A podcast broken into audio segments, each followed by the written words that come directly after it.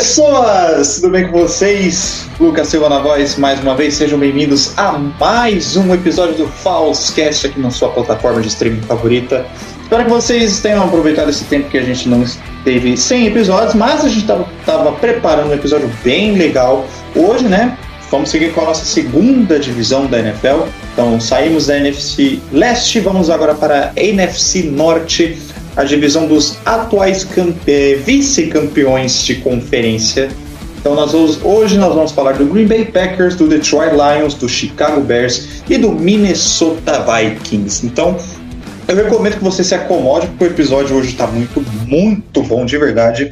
Para começar na, apresentando a nossa bancada virtual, começando com ele que é de casa, mas também é de outra casa, ele que é integrante lá do Lambo Leapers e faz um trabalho sensacional. Ele é o editor do nosso podcast, essa pessoa sensacional. Paulinho Chaga, seja muito bem-vindo à sua primeira participação aqui com a gente.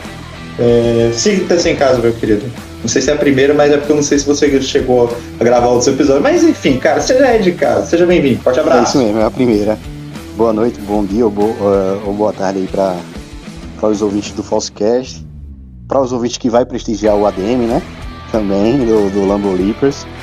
E para o restante da mesa, sem dar spoiler quem está na mesa, tá? Mas é isso aí, vamos discutir aí sobre, sobre a NFC e o que é que tem aí para essa temporada de 2021. Legal, legal. Isso porque a bancada tá cheia, tá repleta de torcedores, então espero que não tenhamos nenhuma treta aqui por enquanto.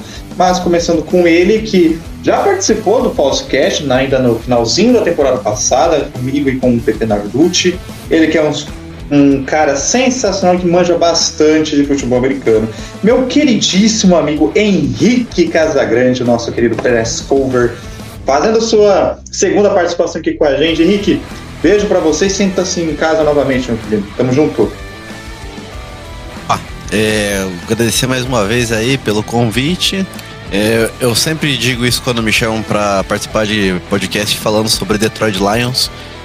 Eu vou, porque eu, eu acho que é um trabalho necessário. Que ninguém fala de Detroit Lions, então acho que esse é o meu papel. Então, uh, mais uma vez, obrigado por poder falar dessa franquia que ninguém fala. é a franquia que tem menos torcedores, imagino, no Brasil. Tem, na, só tem um, no caso, o Henrique. Mas nós vamos faz, tra, chamar outra pessoa também aqui, também é de nome Henrique, mas ele é o nosso queridíssimo Henrique do Minnesota Vikings Podcast, fazendo aqui sua participação para a gente trazer mais pessoas dessa franquia maravilhosa do Minnesota Vikings aqui no Sai da Falsa. Henrique, obrigado pela participação, sinta-se em casa, prazer ter, sua, ter a sua presença aqui na bancada. Forte abraço. Salve Lucas, Paulo, meu, o cara que tem o nome mais bonito aqui que é o Henrique, né? Ah, cara, é uma alegria estar aqui, agradecer o convite. É, e falar, o, o Press falou, né, que ninguém fala dos Lions, eu sei como é torcer pra um time que quase ninguém fala. Então, sempre que possível, espalhar aqui a palavra do maravilhoso Minnesota Vikings.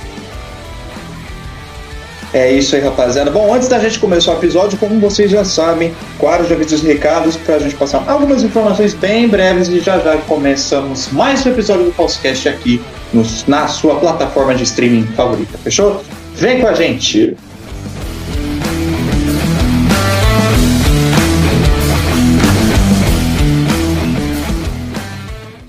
Pessoal, para você não perder nada do que nós estamos produzindo nesta pré-temporada, todos os nossos textos falando sobre cada franquia da NFL está saindo lá no nosso site. Então recomendo mais uma vez para você acompanhar blogsaidafalsa.wordpress.com para você ficar por dentro não só das nossas análises, mas notícias e opiniões sobre tudo que está acontecendo no mundo da bola Você confere lá no site do Sai da Falsa, beleza?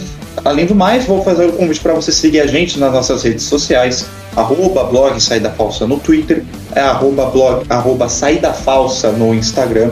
Vamos juntos preparando para o terceiro aniversário do blog, próximo dia 17 de agosto. Três anos de Saída Falsa. E por fim, como é de praxe, peço para que você siga o Falsecast na sua plataforma na sua plataforma de streaming favorita e compartilhe o episódio com seus amigos. Quanto mais pessoas ouvirem nosso trabalho, mais a nossa palavra vai se espalhando pelo Brasilzão ali, certo? Então, sem mais delongas, vamos para o episódio. Partiu!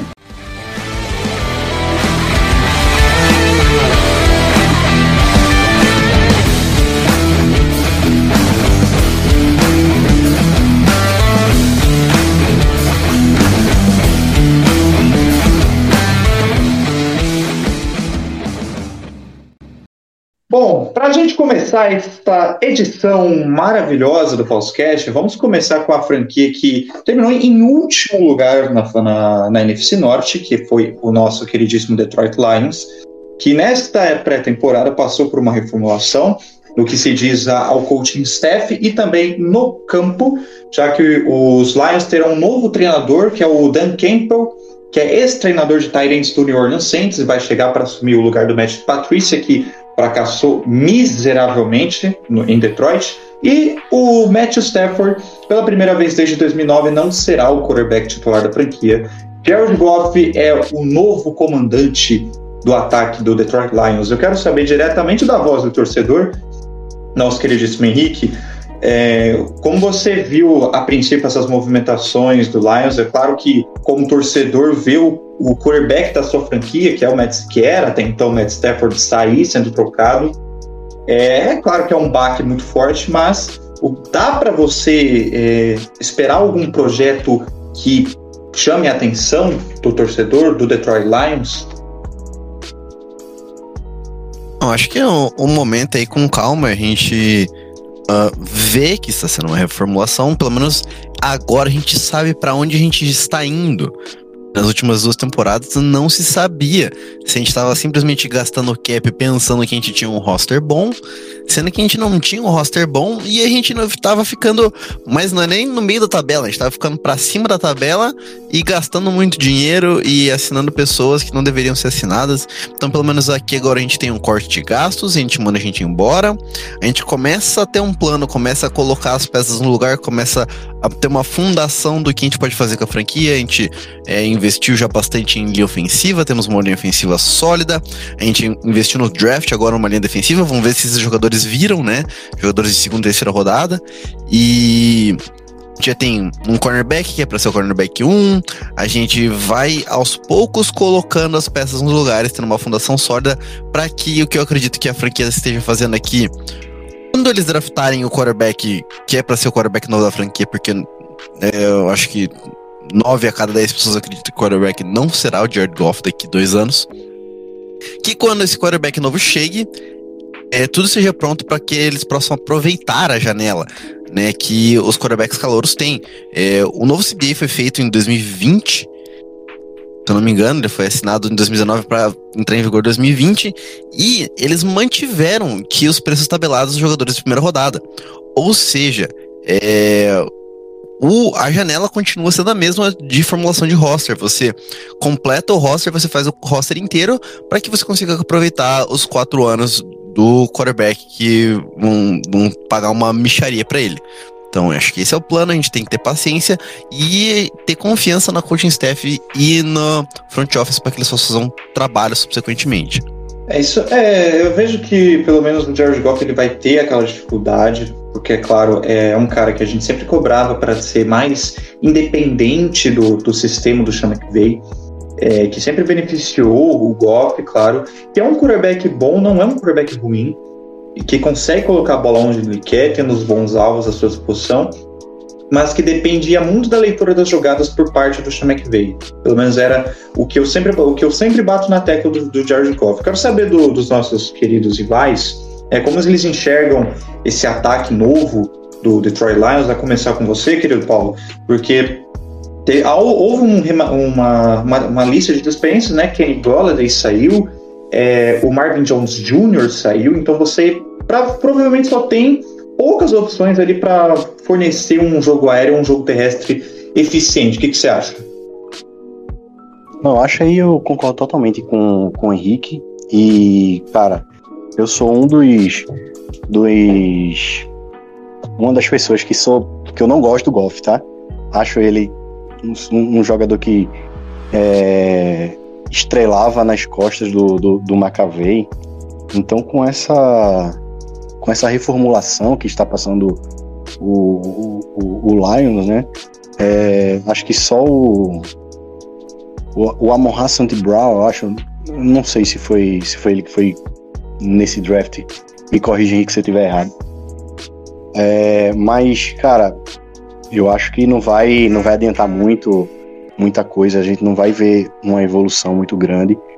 É, já que Goff é o primeiro ano de golfe, o golfe vai ter que sistema novo, é, tudo novo. Então a gente sabe que essa adaptação é, demanda pelo menos de é, metade de temporada para uma temporada, assim. Então eu acho que a gente não vai ver muitas coisas é, diferente do que a gente viu ano passado aí do Detroit Lions. É só para forçar o, o, toque, no caso era o Amon Hassan Brown, escolha de quarta rodada é, vindo de USC. Henrique, o que, que você, como você enxerga? É, você concorda com o Paulo, com o Preso, que foi dito? O que, que você acha?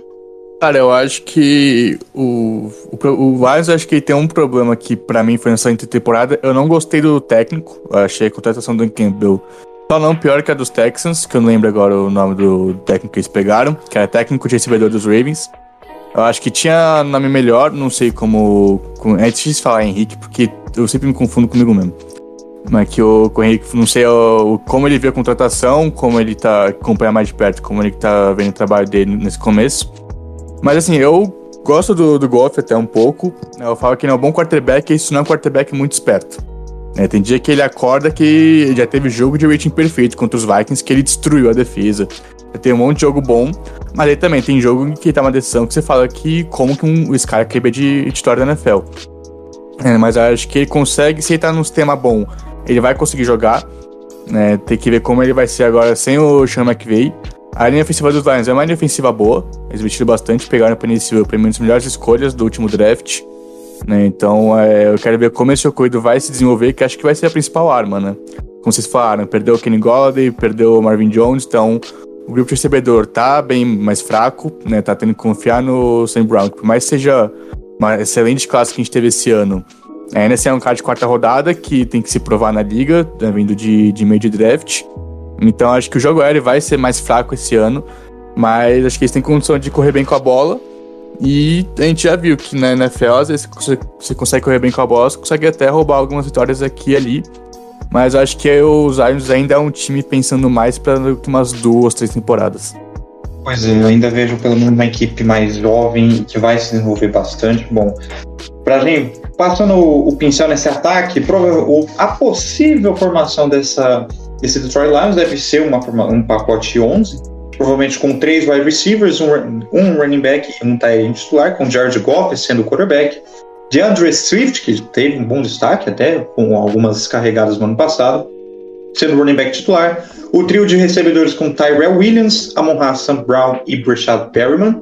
O Tyrant sendo TJ Hawkinson mais uma vez. E a linha ofensiva que deu uma mudada, mas tem um grande nome que é Penicil vindo do draft além do Jonah Jackson, do Frank Ragnow, que é um excelente center, do Taylor Decker do, do outro lado da linha, e o nosso queridíssimo nome, peraí que o nome do cara que é complicado, Ala Polivati Vaitai. Isso não é ofensa, meu querido ouvinte, é só o nome do sujeito. Trocando o lado da bola, vamos falar da defesa, porque o que a gente esperava um pouco do Jeffrey Okuda, por exemplo, pelo menos eu dizia, que poderia ser um dos candidatos ali a defensor do ano. Eu quero saber, a respeito, claro, juro direto do, da voz do torcedor, o que, que você achou das, da defesa na temporada passada e com as chegadas dos nomes vindo do draft e também na free agency. O que, que a gente pode falar dessa nova defesa do Detroit, meu querido press cover? Bom, ano passado a gente pode falar que a defesa foi um lixo. Né, isso aí, sem sombra de dúvidas, é batendo o recorde de é, EPA per play negativo em questão de pass rush. Nosso defesa contra o jogo corrido foi menos pior, mas ainda assim foi muito ruim.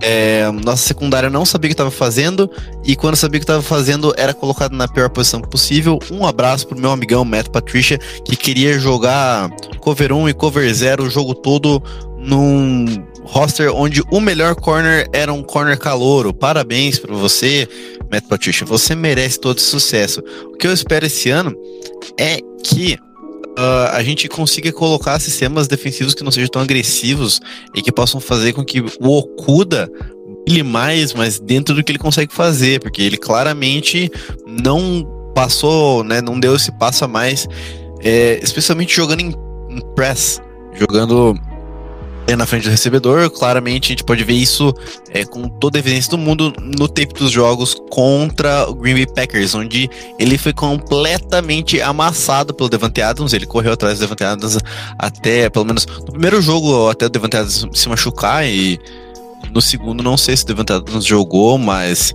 uh, contra os Vikings também, ele, se não me engano, o Okuda foi o cara que mais teve é, snaps contra recebedores top, top 10 da liga e consequentemente foi o que mais levou jardas, porque ele tava fora de forma do que deveria ser um corner 1 jogando em press man o tempo todo. Dito isso, uh, eu acredito que o Lions precisa é, começar a jogar de maneira mais inteligente para que ele consiga explorar as peças que tem, que não tem muitas. Nisso a gente é, né, colocou mais no, na linha defensiva. E o Aaron Glenn, né, que é o coordenador defensivo, a gente espera que ele consiga colocar essas peças uh, ah, para funcionar de maneira melhor. Fazer com que os, os nossos linebackers que estão sendo pagos a preço de ouro, que não jogam bem, nem um pouco na verdade, e que, né, por exemplo, o, o Trey comece a jogar igual gente e que também é outro cara que tá sendo pago por, por 20 milhões de dólares por temporada. Então a gente tem muito a evoluir, mas aquele negócio mais para baixo não tem como ficar. E acho que essa é a evolução que a gente espera, que eles consigam colocar sistemas mais coesos e também, assim, não precisa dar o passo maior que a perna. A gente tem que saber que a gente não tem uma defesa absurda e, e aos poucos evoluindo ela, construindo uma fundação, com, fazendo com que o, as duas peças que chegaram na linha defensiva e o Jeff Okuda possam evoluir para que uh, sejam uh, as partes principais da defesa nos anos seguintes.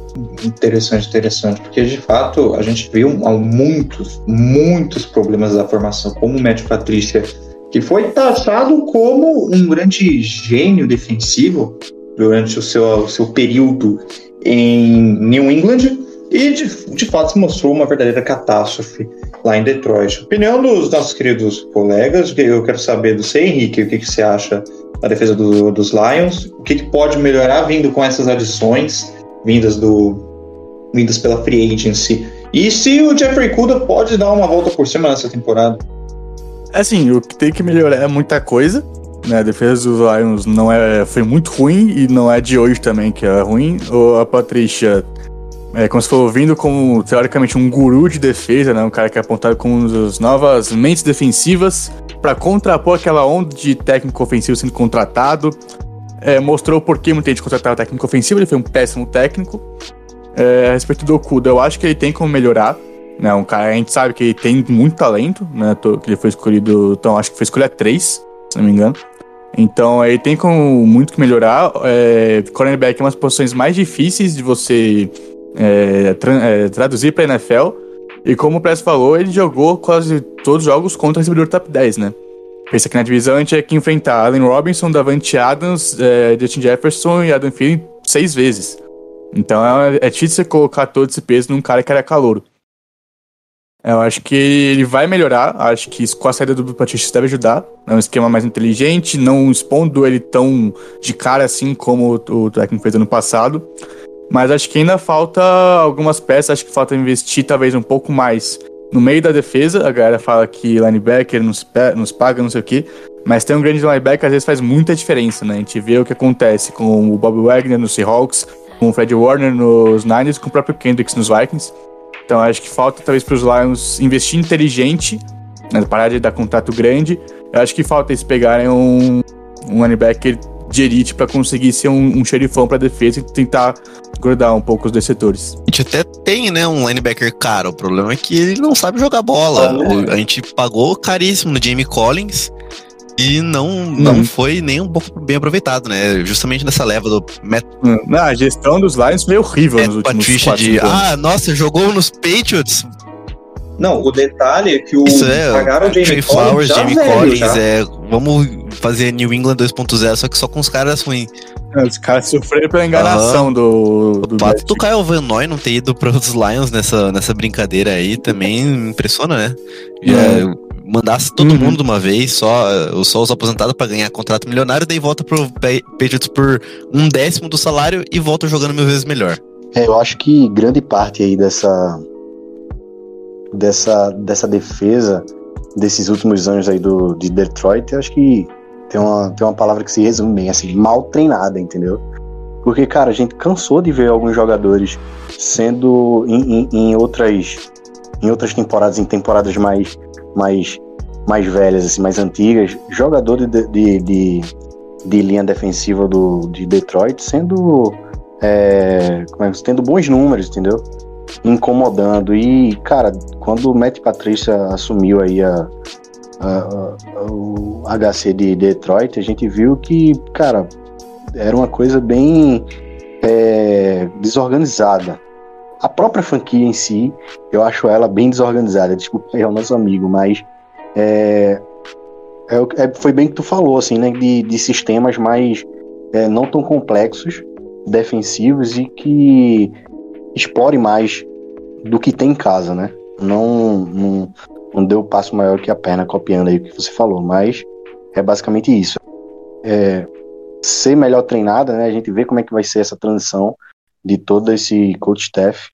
E a gente espera aí, é, eu não espero ver um, um super salto né, da, da defesa, mas falando sobre o Okuda, que foi citado, é, cara, eu achei que é, ele estava sendo colocado em situações bem desfavoráveis, assim, coisas que ele ainda não estava é, totalmente apto a, a, fazer, né? E ainda pela dificuldade aí, como já foi citado também, dos, dos do corpo de recebedores que ele estava enfrentando. Então, eu também acho que ele, ele pode sim apresentar uma evolução. Essa evolução baseada nessa coisa que eu falei, num coordenador defensivo trazendo é, não trazendo coisas mirabolantes e tendo o mínimo de organização com os jogadores que tem, eu acho que de fato é, pode pode ter alguma é, como é que posso dizer? Pode ter alguma organização assim final sabe sobre sobre a defesa. Mas vamos nessa.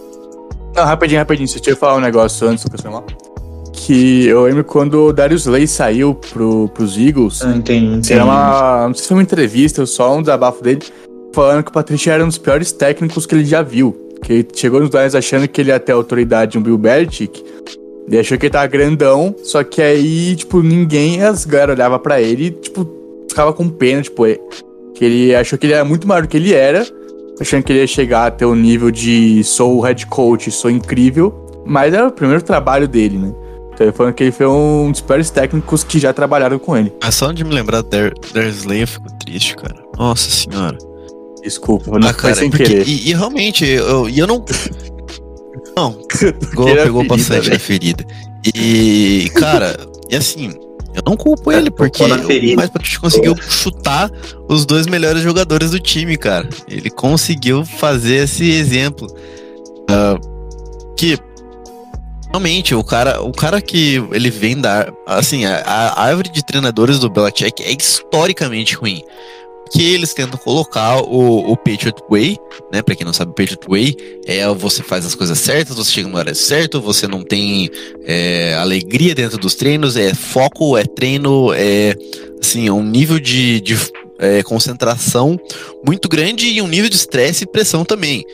Então, os treinadores que estavam na árvore do Belichick e chegavam nos outros lugares achando que eram o próprio Bill Belichick, sendo que eles não ganharam nada, né? O Bill Belichick, ele virou o treinador do, dos, dos Patriots depois de já ter ganho dois Super Bowls como coordenador defensivo e sendo play caller defensivo, no caso.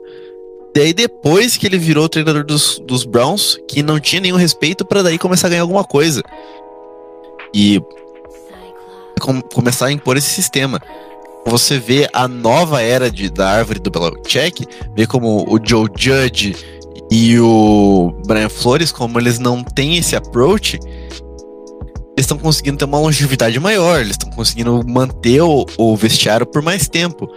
Uh, diferentemente do McDaniels da vida, do próprio. É, o, ah, o Bill O'Brien, do próprio Matt Patricia E que eram os caras que eles achavam que o, o jeito certo era o, o, jeito que o Bibliotech treinava, só que sem ser o Bibliotech. Então você acaba não tendo esse respeito, né? Mesmo jeito vale pro Nick Saban, mas como é college é um pouco diferente o approach, mas ainda assim, é, os caras achavam que eles eram o próprio Bibliotech, sendo que não ganharam nada e sim, era o fracasso era iminente, né? É, chegou agora que assim tá na janela. É, é, que uma, uma, coisa não se fala que uh, eu, eu, vejo que é, é pouquíssimo falado, é questão de que o ataque dos Patriots saindo, eles ganharam né, o Super Bowl uh, em cima dos Eagles, que o Matt Patricia ainda era treinador lá. Cara, o Patriots figurava entre assim, não era a segunda, era a terceira pior defesa da liga. Tom Brady carregou de um jeito absurdo. Os peitos pro Super Bowl 52 e, assim, nem se toca, mas como era o cara vindo pra, pra minha defesa, né, pro meu time, uh, eu meio que me liguei e, cara, assim, era desgraça vinda, eu tinha, vou dizer 100% de certeza, mas assim, é, tinha uma grande certeza que ia dar ruim, e não vou dizer que eu digo a mesma coisa sobre o Dan Campbell, mas é bem próximo disso, porque o cara tem zero experiência, tem foi coordenador de nada, então com o pé atrás.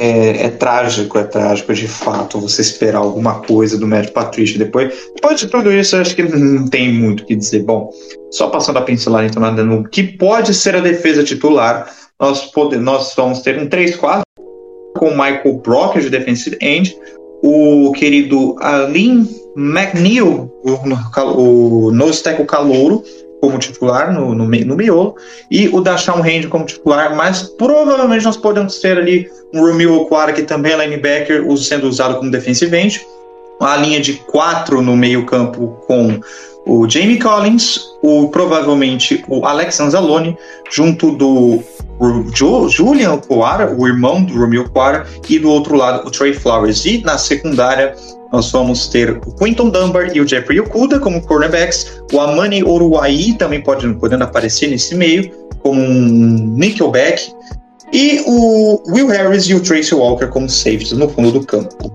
Saindo da cidade do, do motor, nós vamos para o frio gélido de Minnesota, Vamos falar dos Vikings, esta franquia maravilhosa que teve um ano, como nós podemos dizer assim, uh, sólido de repente, não esperava tanto, mas não, também não decepcionou. Péssimo. É péssimo. Então, acabando para você, meu querido Nick. Como você avalia esse, esse Vikings de 2020? É, o que, que te chamou a atenção de positivo? Principalmente nesse ataque do, esse ataque do Kirk Cousins, primeiro ano sem o, o nosso. O, peraí que eu esqueci o nome do. Não, não, era o, te, o técnico. Que era técnico de Isso, o primeiro o ano sem o Kevin Stefanski. É, Stefanski. É. Cara, o Stefanski tá nos Vikings acho que desde 2006, velho. Cara, ele fez. Assim, treinou todas as posições imagináveis de ataque. E hoje tem tudo pra ser um dos melhores técnicos da liga. Mas falando dessa franquia maravilhosa que é a Minnesota Vikings, muito legal torcer para eles, viu? Tem que dar uma alegria no coração. Cara, 2020 foi uma aberração. Foi assim, um negócio fora da curva em questão de defesa. Né? Foi o sétimo ano do Mike Zimmer e foi, a, segundo ele mesmo, a pior defesa que ele já treinou. É, o time teve muita lesão. Hunter se machucou no começo da temporada, com lesão no pescoço. Michael Pierce, que chegou para substituir o Rival Joseph, deu opt-out por causa do Covid. Everson Griffin foi embora. É, o Anthony Barr se machucou no segundo jogo. É, perdeu cinco jogos por lesão. É, a secundária inteira praticamente caloura. Todo a média de idade do cornerback era acho que 22 anos. O mais experiente era Mike Hughes com 24. E que também é um cara que não é muito bom. Então foi a terceira pior defesa da história dos Vikings em pontos cedidos. E o ataque foi o terceiro melhor da história dos Vikings em pontos marcados. Realmente foi um ano que a gente não esperava que fosse assim. Realmente é o contrário que acontece, a defesa que vai muito bem, carrega o ataque até os playoffs. E esse ano a gente quase chegou nos playoffs, a gente ficou com chance que até a semana 15, até a semana 16, a gente tinha 2% de chances no jogo contra o Saints. Mas é, o que teve de positivo? maravilhoso do Justin Jefferson. Aquele cara que mora no meu coração. Agradeço todo dia a dos Eagles, né, por deixar ele passar na 21 e pegar o Jalen Rigor. Ele, até acho que a semana. Até a bye, né, que foi a semana 7. É, muita gente via o jogo dos Vikings pra ver o Justin Jefferson, cara. É um negócio que a gente falava nos grupos. É, ele era o que todo mundo quer ver, porque o ataque ainda tava indo mal. Né? O Kansas começou muito mal o ano, a defesa já tava horrível. Então a galera falou, mano, a gente quer ver o Jefferson porque a gente pode ter um cara especial aqui. E é o que a gente tem, né? O cara quebrou a recorde de área por um calor. É verdadeiro calor do ano nos meus livros. Mas é, foi um ano bem difícil, mas 2021 a gente tá com uma expectativa bem melhor. Legal, legal. Porque, de fato, o que o Justin Jefferson fez na, na última temporada foi um negócio de louco mesmo. Quebrando recordes que eram do Randy Moss, né? Outro grande ídolo da história do Vikings, é, ainda na sua primeira temporada, na temporada de calor. Então foi sensacional. Eu espero de verdade que o Justin Jefferson só mantenha essa crescente, vai se tornar facilmente um dos melhores wide receivers da liga. Prez, eu quero saber, eu quero falar, de, eu quero falar sobre esse ataque do, do Kirk Cousins e, companhia, o que, você enxerga de bom, né? Porque foi o primeiro ano sem o Kevin Stefanski, então você não teve aquela réplica do ataque que a gente viu é, nos, anos, nos anos anteriores, mas o Dalvin Cook ainda teve um ano bom, é um, é um grande running back, e agora com Kirk Cousins recebendo mais armas, como, como foi o caso do Justin Jefferson, e proteção na linha ofensiva, o que, que a gente pode esperar deste Vikings em 2021? Eu acho que o ataque fez um, um bom trabalho, ele colocou pontos no placar uh, quando precisou do ataque. Uh, que a defesa que mais deixa, deseja, de, deixa a desejar.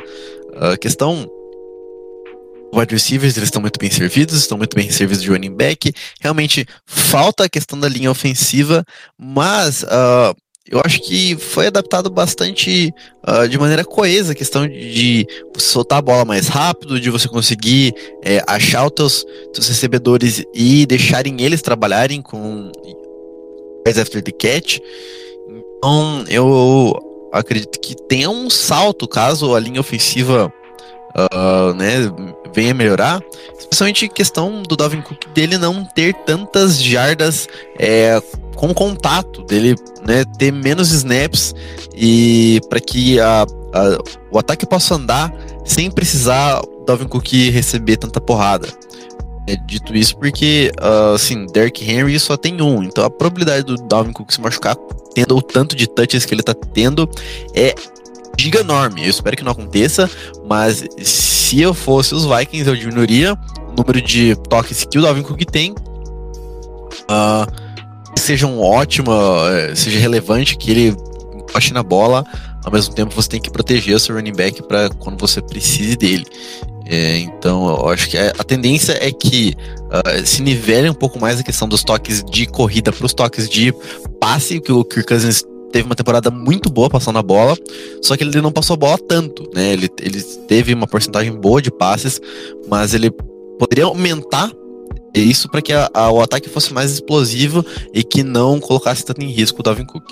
É, Paulo, que você olhando o aí traçando mais um lado sobre a, a respeito da rivalidade, porque é, hoje as duas principais rivalidades da divisão envolvem o Packers, justamente sendo Packers e Bears e Packers e Vikings olhando o time dos Vikings na crescente que pelo menos o ataque vinha tendo, e claro, com Kirk Cousins ainda sendo discreto, produzindo bons números, mas ainda que não chame atenção, como na maioria dos quarterbacks, como é que você encara este ataque do, dos Vikings entrando para 2021? Eu acho que Prest tocou num ponto muito importante, assim, é, que o Vikings precisaria endereçar, precisava endereçar para esse ano, é, um valor maior na OL. Porque, cara, uma boa OL consegue encontrar bons, melhores gaps, e ainda mais com um baita running back que, que, que o Vikings tem, é, isso aí ajuda, ajuda muito. Não só o, o Dalvin Cook, mas também o encontra é, posições melhores no jogo para o que Kirk Cousins é melhor que é no play action, né? Situações melhores no, no, no play para Kirk Cousins.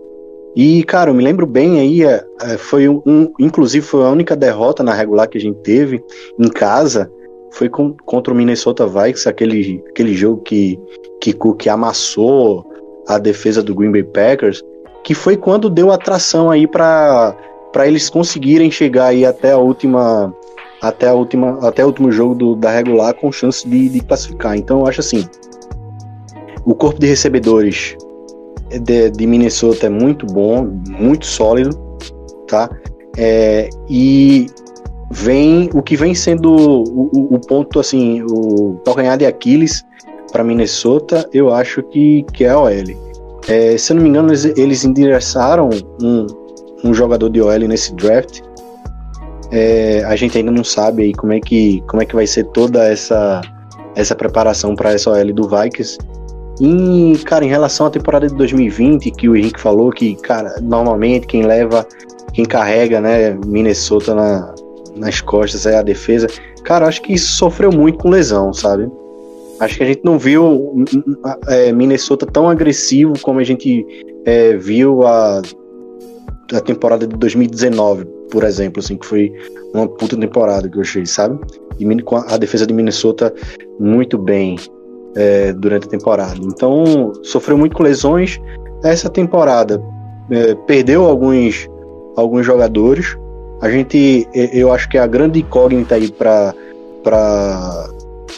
para saber se vai ter uma atração maior para chegar nos playoffs nessa temporada, eu acho que vai continuar sendo a defesa.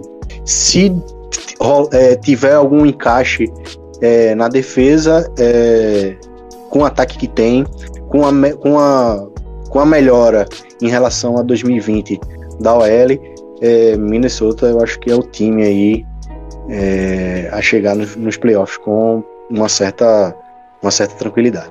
Pois é, bom, a gente dá pra, a gente tem que é, prestar muita atenção no equipe dos Vikings, porque sempre é aquela equipe que sempre dá muito trabalho e pode surpreender, mantendo a base do ataque. E se a OL é, mostrar um bom serviço, protegendo o Kirk Cousins, ele não precisa passando tantas vezes a bola, um, dá para fazer um estrago. Bom, time titular, provavelmente, provável ataque titular dos, do Minnesota Vikings deve ser com Kirk Cousins como seu quarterback, uma dupla de running backs com o Dalvin Cook e o Alexander Madison, os dois wide receivers, o Justin Jefferson e o Adam Thielen, e o, o tight end sendo o Irv Smith Jr., e a linha ofensiva, que é o ponto central para que tudo funcione. Vai contar com o Brian O'Neill como tackle de um lado e o novato Christian Só do outro, que vai suprir, vai ocupar a vaga que era do Pat O'Flynn. O Joe Samia como guard junto com o Ezra Cleveland e por fim o center sendo o Garrett Bradbury. Do outro lado da bola, eu queria saber justamente do nosso querido Henrique o que ele achou da defesa, que perdeu alguns nomes, que já viu antes mesmo da temporada começar a saída do, do, Everson, do Everson Griffin. E teve que se adaptar devido a algumas saídas também, como o caso do Limbal Joseph, mas trouxe, conseguiu trazer alguns nomes interessantes nessa free agency. O que, que, o que, que você acha dessa nova defesa dos Vikings, o Henrique? Cara, antes de falar da defesa, só arrumar aqui, o, a pelo que a gente viu no, no minicamp na OTA, deve ser ou o Ash Davis, né, o calor que a gente viu antes da rodada, ou o Dakota Dozer de guard. O Samia deve ser. Felizmente não deve mais entrar em campo. Que o cara é ruim pra desgraça. Não desejo nem nos Packers, pra você ter ideia. Que todo mundo que vai lá de OL vira bom. Mas, cara, na defesa, é, como foi, a gente perdeu muito jogador. Né? A gente perdeu o, o Anthony Harris, que era safety, jogou também nos Vikings vários anos. A gente, trouxe, a gente trouxe também bastante gente. A gente gastou, acho que se não me engano, uns 50 milhões de dólares na frente em defesa esse ano. A gente trouxe o Xavier Woods para ser safety do lado do, do Smith. É um cara que também tem sido muito bem elogiado pelo, pelos técnicos, pelos jogadores né, nessa temporada. É, falando que é um cara muito inteligente, se comunica muito bem, que deve ter um bom ano jogando na, na secundária. É, cornerback a gente mudou quase todo o grupo, né, porque do, de que estava no ano passado. O Mike Hughes é, bust. O Jeff Gadden tá em situação judicial, a gente, a gente, não sabe se vai jogar.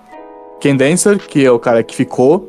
E o resto era só o cara que geralmente compõe é, é, Practice Squad. Então a gente trouxe para secundária Patrick Peterson, que foi a principal assinatura do time esse ano. É, a gente trouxe o Bashar Brillan, a gente trouxe de volta o Mackenzie Alexander. Então a gente tem uma competição já um pouco maior para ver quem vai ser o cornerback do lado do Peterson, porque ele deve ser o titular.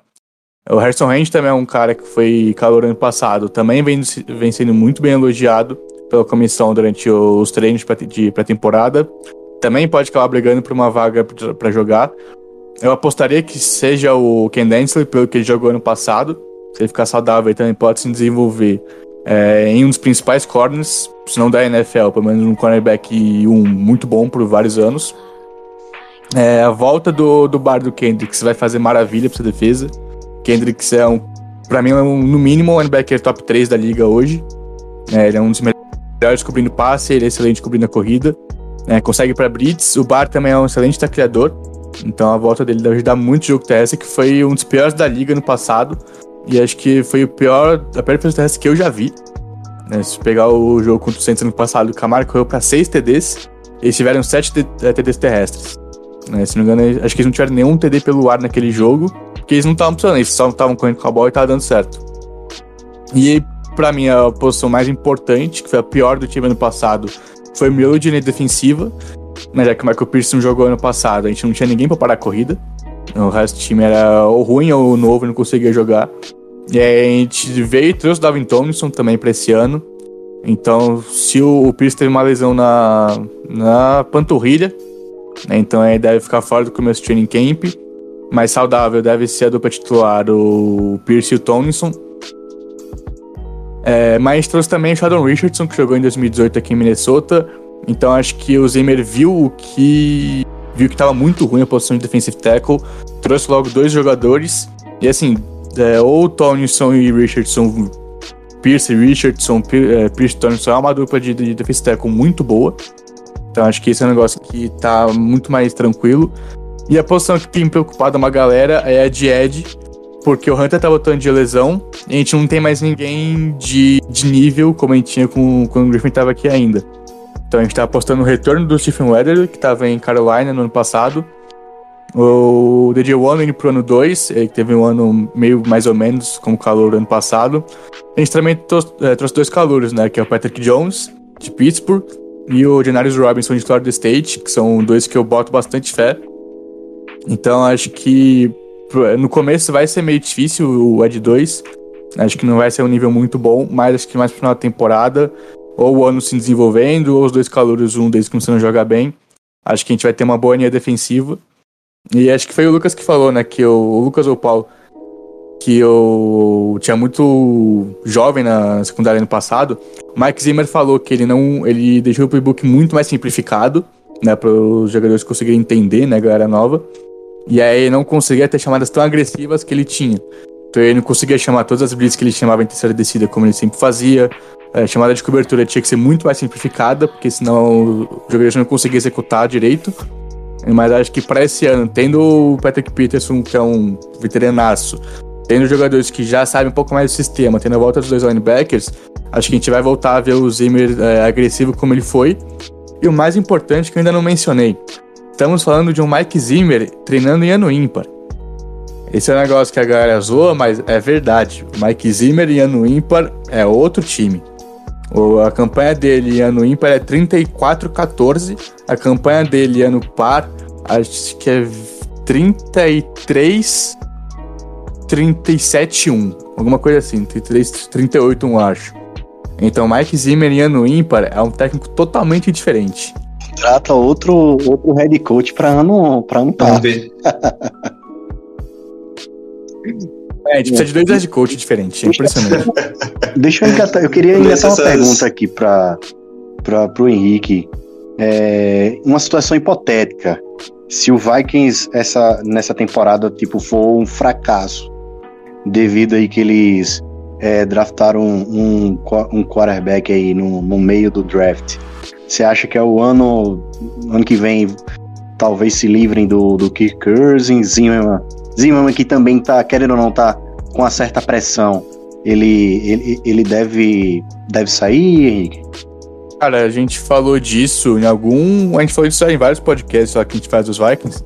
É, na minha opinião, qualquer coisa que não seja chegar em playoff, Zimmer demitido. Qualquer coisa que não seja playoff, Zimmer demitido. Se chegar e perder um jogo, Zimmer fora. Se for o que ele sempre faz, que é chega, ganha um jogo do Saints e perde o jogo seguinte, de jeito triste, também tá fora. Pra mim, o jeito do Zimmer salvar o, o emprego dele é chegar na final de conferência. É isso que ele tem que fazer. Com o time que ele tem em mão, tudo que ele pediu, a diretoria deu para ele. Então o que ele tem que fazer é chegar pelo menos na final de conferência. Ou sei lá, chegar no divisional e perder por um fio de gol no último segundo. Tipo, perder no, no limite. Acho que assim ele consegue salvar o emprego dele, senão acho bem difícil manter. Não, eu, eu, eu, acho, eu acho que é muito. Eu acho que é cobrar muito. Perder por um fio de gol no último roster. Eu acho que esse roster. É, assim, chegar no, no, no final de conferência, eu acho que é o teto do teto do teto desse, desse elenco. Ah, não, eu confio nesse time. Eu não, não vejo. Porque, sim. Bucks, Rams, uh, 49ers saudável, uh, Seahawks saudável, eh, Green Bay, já acho que já, já são times melhor por e, e não por com diferença. Diferença considerável. Isso se você né, não, não contar que, sei lá, Atlanta volte a jogar um futebol incrível e é, Chicago, sei lá, o Justin Fields invoque um, um, Justin Herbert da vida com aquela defesa. Acho que, assim, é, ter, é da segunda para da terceira prateleira. E eu não acho o time do Vikings ruim, longe de mim.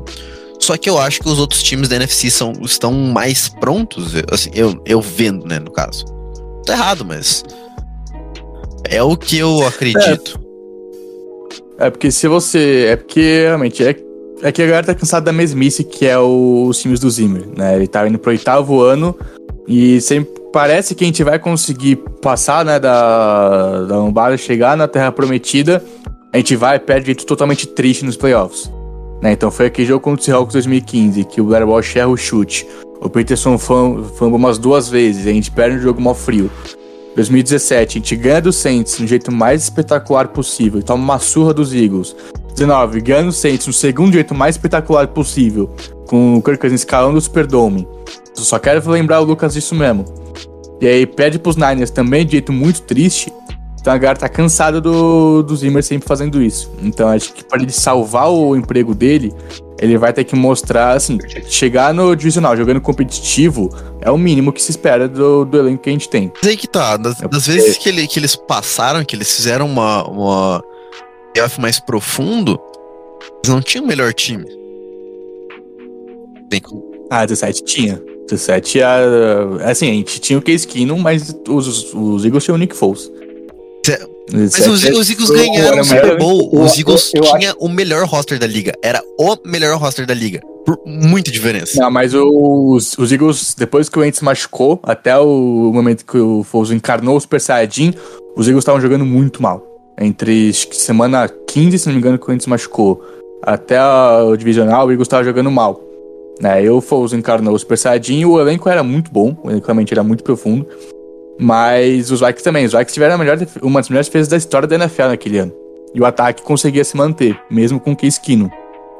Provavelmente ia perder os Pro Bowl Patriots. Mim... Mas era um time muito forte também, 17. É que, é que a profundidade, a profundidade do, dos Eagles era muito é grande pra... aquele, aquele ano. Eles, eles eram. Hum. O, único, o único lugar que eles. Eles tinham uma puta rotação de DL. Exatamente, cara. Exa exatamente. Eles ganharam assim, né? É, a DL e a OL deles eram a, a, fora de é. série. Uhum. É, os recebedores ainda sabiam jogar bola. E. e o Nick Foles, cara, vai. Também saíram sabia jogar bola. Um abraço pro Washington Jeffrey que ganhou 15 milhões do Belichick. Eu não entendi esse contrato até hoje, mas enfim. É. E, mas, cara, eu acho que assim. Esse roster. E, e ainda, um, um, isso é uma coisa que a gente precisa tocar, que você já falou isso. E questão do Stefanski, que eu acho que ano passado não foi sentido tanto uh, a diferença e quão, quão, isso vai mudar, porque o Stefanski é um cara que gosta de botar a mão na massa, ele gosta de algumas entrevistas dele, ele fala que ele, em, em vez de ele pensar numa solução, ele gosta de pensar em várias soluções para conseguir é, ganhar um jogo ou para que ele conseguir ter uma jogada bem sucedida. Eu acho que isso faz muita diferença porque o, a, não é só instalar o jeito de jogar, porque o jeito de jogar foi parecido, né? Com o Wide Zone, uhum. né? O famoso Kubiak Shanahan no sistema, é, né? O ataque do Stefanski é muito parecido com o ataque do Kubiak, né? Que chegou naquele ano também. É justamente. E, e é o mesmo sistema. Mas eu acho que acaba perdendo ali aquele negócio, sabe? Aquela. É, aquele a mais de, de play color que o, o Stefanski tem. E eu acho que vai ser sentido no futuro. Uh, por isso que já fica aquela deixa, não contratem head coaches defensivos, porque você vai perder o teu coordenador defensivo em é. dois anos. O pior é que é verdade, os Vikings perderam. Acho que a gente nunca teve dois anos seguidos o mesmo coordenador defensivo, desde que o Zima chegou. Que ou ele era demitido ou era contratado para ser técnico. Exatamente. E, assim. A... Cara, eu acho, eu acho o Zima é um momento brilhante defensivo, tá? É. Eu, é, eu assim, é eu, são é coisas que a gente não consegue explicar. É, o, assim, para mim, o, o time de 2019 é, do, de, de Minnesota tava jogando muito, velho. Tava jogando muito. Certo? A gente teve duas vezes aí, a gente empatou um jogo e perdeu o outro para Minnesota naquele ano. Mas, cara, aquele time, eu acho, de 2019, eu não, eu não me lembro. É, perdeu pro Niners aí, como tu falou, mas, velho, acho que era.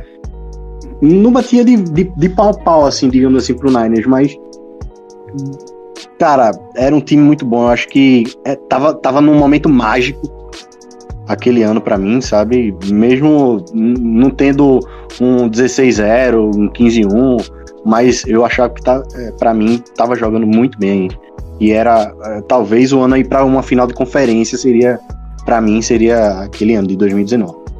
Mas isso aí que é, isso aí que o Henrique é falou, é, é isso é o que ele acha que, que, que vai salvar o emprego, tá? Isso não necessariamente é, é, é, o que eu acho que o Prest quis, quis dizer, né? Que é o teto do time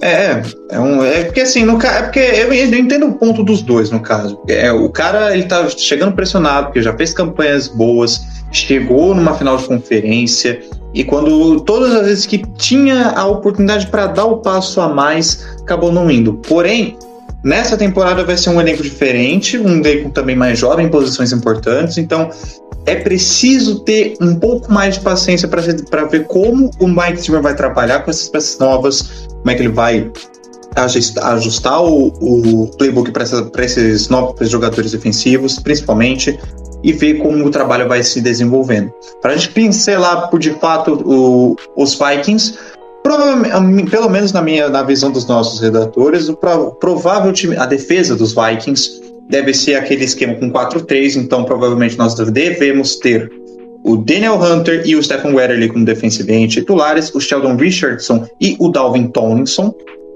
A linha de três no meio do campo com Anthony Barr, com Eric Kendricks no meio e o Nick Virgil. Isso foi. Não, perdão, é isso mesmo? Isso, Nick Virgil como offensive lineman. O offensive line, não, gente, perdão. O outside linebacker, meu Deus do céu. Uh, e a secundária formada por Mackenzie Alexander como cornerback, junto com Patrick Peterson, o Harrison Smith e o, o Xavier Woods na secundária, no fundo do campo.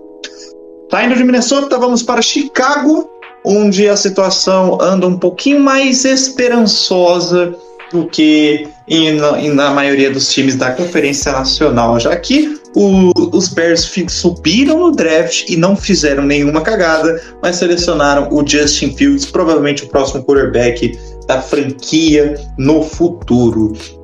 Para começar, eu quero falar com você, meu querido Paulo Chaga, já que a gente viu um, um, um, Chicago Bears abaixo, abaixo na temporada, ainda que conseguiu surpreender durante boa parte dos jogos até a semana 6. Depois disso, teve uma queda brusca de qualidade. E a gente viu o fim da era o fim da era Mitchell Trubisky e possivelmente nós vamos ter, eu, eu acredito que a partir da semana 1, a era Justin Fields. O que você enxerga de ponto de interessante nesse ataque do Chicago Bears? Então, acho que para mim é, é um erro começar com o Just Fields aí da semana 1, porque eu acho que é, sempre tem um, um, sempre tem problemas para nessa adaptação do college para NFL, né? Embora que Just Fields tenha, tenha toda, toda essa qualidade que a gente viu no, no, no college, mas é, eu acho que ele precisa aí de, um, de, um, de uma temporada é, enxergando tudo do banco, é, conhecendo é, mais o sistema, e de fato eu acho que é perfeito ter Andy Dalton ali como um, o seu mentor, entendeu? Um cara já experiente aí de liga, já teve anos de, de, de playoffs e bater na trave e tal. Então, eu acho que pode, pode ser cedo demais para mim colocar o Just Fields aí na, na semana 1, já nessa temporada. E, cara, tem o Allen Robson, né, que vai jogar de franchise tag esse ano. É um cara que parece não estar satisfeito em, em Chicago, né, mas é, é um baita recebedor. É, eu não, eu não, como é que posso dizer? O, o, Chicago também tem muitos problemas, pelo menos demonstrou aí muitos problemas em, em corrida também, é, em manter os jogadores saudáveis. Então acho que é, se, se conseguir encontrar ali um comitê que, que se mantenha saudável de corrida, na, é, de, de running back, eu acho que eles conseguem é, um ano sólido, não um ano brilhante. Que eu acho aí que depois dos Packers, eu acho que o Vikings é o, é o time aí da, da divisão. Acho que o Chicago tá atrás do Vikings porque também ainda perdeu algumas, algumas peças e também tem o, tem o técnico com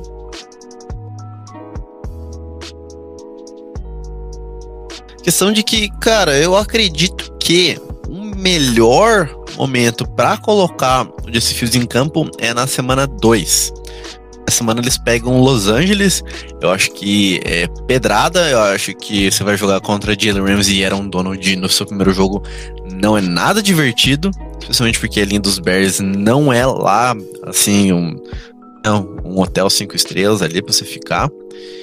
Então, eu não colocaria ele contra o Ramsey e o Donald. Esperaria pra semana 2 contra os Bengals, que perderam os dois melhores pass rushers.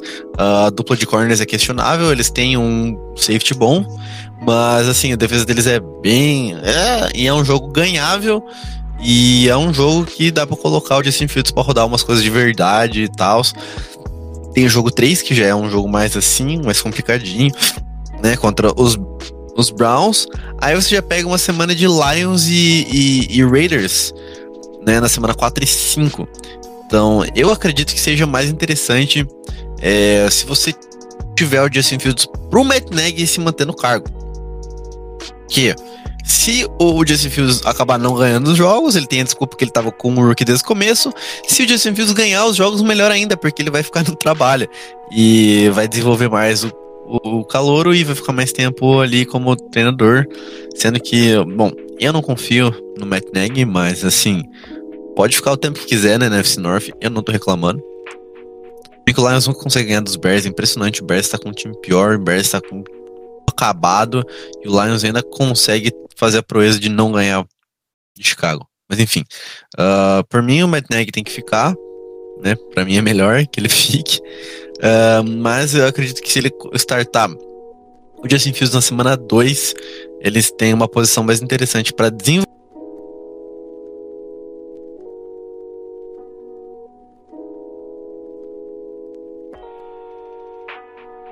Henrique, o que, que você acha? Cara, eu concordo. Eu não sei se eu sou muito a favor do batismo de fogo do Fields, que nem fizeram com, com o Tu ano passado. Mas as duas das coisas que eu mais gostei no último draft foi a do Fields, que para mim era o jogador 2 na, na minha board. Para mim era ele só atrás do, do Lawrence. É, e a do Tevin Jenkins na segunda rodada também acho que foi um valor muito bom para um cara que tá tendo muita conversa desde a primeira rodada. É, o Fields é um cara que, se você pegar o ataque de Ohio State, ataque muito mais complexo do que a gente viu de, de Clemson, de Alabama, de geralmente os outros times grandes do college. Então acho que ele não vai ter muito problema de pegar esse ataque do Matt Nagy. É, é um cara que eu não sei como ele chegou na escolha 11, não sei como o time como Panthers e Broncos passou ele, e não sei porque teve toda aquele, aquela fada de ser ruim, que não sei o que, que ele ia ser bust. É, mas eu acho que os Bears eles parecem ter achado um QB do futuro. É um negócio que eles não têm, acho que desde 1920 mais ou menos, né, quando começou a NFL, que eles estão à procura disso. Então acho que o Fields é um cara que pode ser o QB do futuro. Concordo com o que o Press falou, acho que o jeito do Neg salvar o emprego dele é botando o Fields para jogar.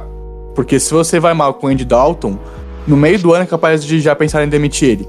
Como falar, tipo, ele não tá botando um cara que a gente subiu pra pegar, o time tá indo mal, então vão atrás de um cara que vai colocar o Fields para jogar. Então acho que a solução pro Neg também não acho que é um técnico lá dos melhores Acho que ele tava andando no. surfando no, no hype do Andy Reid do Mahomes. É, por mais que ele tenha ajudado no, no desenvolvimento do, do Mahomes, acho que não era o, o cara para chegar esse técnico, mesmo porque ele foi contratado antes do primeiro ano do. Ele chegou em 2018 ou 2019 nos Bears? Foi 18? Chegou em 2018. É, que, é, 18 que eles ganham a divisão. É, que eles ganham a divisão. Foi antes do Mahomes se estrear. Então eles surfaram no hype do, do Andy Reid, do Alex Smith do Mahomes treinando. É, não acho que foi uma contratação. Deu certo na época, mas acho que não, vai dar muito certo também no, no futuro. É, mas o time é bom. É um time que tem uma linha ofensiva que não é das melhores, mas conseguiu um tackle que parece muito sólido. Né? Tem alguns jogadores interessantes no ataque, como Allen Robinson. Darnell Mooney foi um bom calor. O Trey Cole é um bom running back também. A defesa, o Karim Mack jogou mais abaixo do que o normal dele, tem 19 sacks, mas ainda assim é um cara que é o Khalil Mack, né? Você nunca pode tirar o olho dele, que ele é um dos melhores edges da liga nos últimos anos. Mas eu acho que o, os Bears é um time que pode chegar nos playoffs se botar o, o, o Fields. Eu botaria pra ele, na, eu colocaria na semana 1, deixa ele batar, pegar mais snaps na pré-temporada, coloca ele para jogar né? O Andy Dalton, desculpa, mas, cara, o Andy Dalton, não, ele ter o vaga titular em cima do Fields, pra mim é um negócio que eu não, não concordo muito, não. É, por mais que eu não acho que seja tão ruim, o Fields é um cara que tem um potencial absurdo. Né? Eu acho que colocar ele na semana 1 não vejo nenhum problema. Eu acho que se ele pegou o playbook, bota ele pra jogar. É, dá pra gente imaginar o seguinte, né? Porque o Justin Fields é o cara que ele vai chegar com essa pampa mesmo de, de quarterback do futuro. É um cara que tem que ser. Tem, ainda tem alguns problemas, mas que podem ser lapidados, mas vai depender muito do planejamento do, do, de Chicago, de como ele vai ser usado, se é que ele vai ser usado. Mas, e tudo isso causa justamente com a pressão em, da torcida em cima do Ryan Pace, que é o general manager, e do Matt Nagy, que é o, que é o técnico principal da equipe. Então, assim, o que eu consigo ver desse, desse Chicago é que vai dar trabalho. Tem se manter a defesa, se a defesa subir o nível como a gente está acostumado a ver é, de anos anteriores, e o ataque que ainda é um pouco oscilante, se manter numa se manter numa linha boa acima da média. Talvez isso ajude a levar a equipe para os playoffs. O ataque, eu vou colocar pelo menos para mim que o Justin Fields começa a partir da semana 1. Então, Justin Fields começa como titular. Os dois running backs, Tariq Cohen e David Montgomery. O nosso queridíssimo Allen Robinson como wide receiver 1 e o Anthony Miller como 2 e o Cole Kmet, o Tyrant selecionado na temporada passada, no draft passado como Tyrant titular. A linha ofensiva deve ser algo com Elijah Wilkinson e o Tevin Jenkins como tackles, o, o James Daniels e provavelmente o Jermaine Fade movido para guard e o Cody Whitehair como center. Do outro lado da bola, eu que justamente quero saber, eu quero é, perguntar para você, Press, que assim, é, a defesa de Chicago tem, a defesa que Chicago montou desde a troca de pelo Khalil Mack, teve, se manteve numa crescente como uma das melhores da liga. Só que com os, as recentes campanhas de Chicago, a janela para o sucesso está se fechando. O que, que você acha?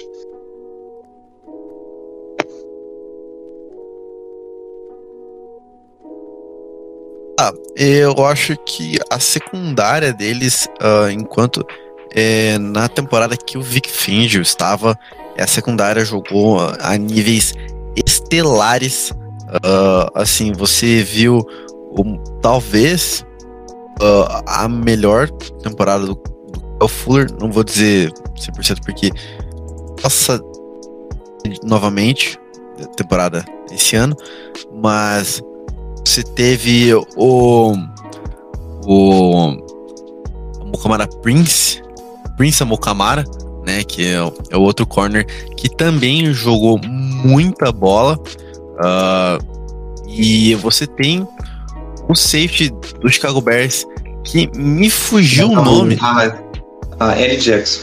Nossa, fugiu. O Eric Jackson. Isso. O, cara, o Eric Jackson jogou um horror temporada que eles foram 13 e 3. O Eric Jackson absurdamente engoliu a bola. Ele era o melhor free safety da liga por bastante diferença. Uh, ele cobria número a número de maneira absurda. É, isso com o Akin Hicks e o é, e o o Mac completamente destruindo na linha defensiva e assim muito desse mérito é em relação ao Vic Fangio que eu escrevi essa semana inclusive que né, muitos dos coordenadores ofensivos acham o Vic Fangio o melhor coordenador defensivo da liga, o cara mais chato se jogar contra, porque as defesas dele são muito bem treinadas, elas são multifacetadas. A secundária gira muito após o snap e né, ela tá numa formação, deu o snap, o quarterback olha para defesa, tá uma configuração completamente diferente, então ele tem que processar bastante para achar os buracos. E a mesma coisa vale para os wide receivers que pré-snap eles olham, ah, vou correr por aqui quando ele corre por ali. O cornerback tá correndo junto, o safety tá cobrindo ali.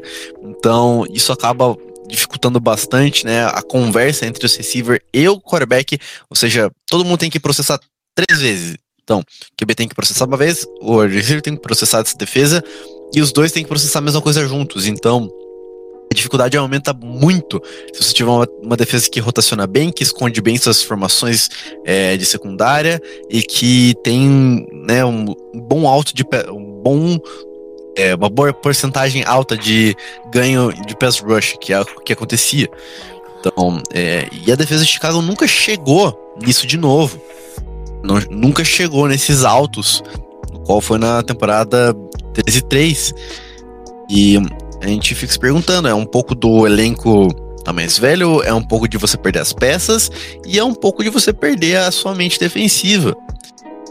E não, não acaba fazendo falta porque a defesa simplesmente carregou o ataque naquela temporada.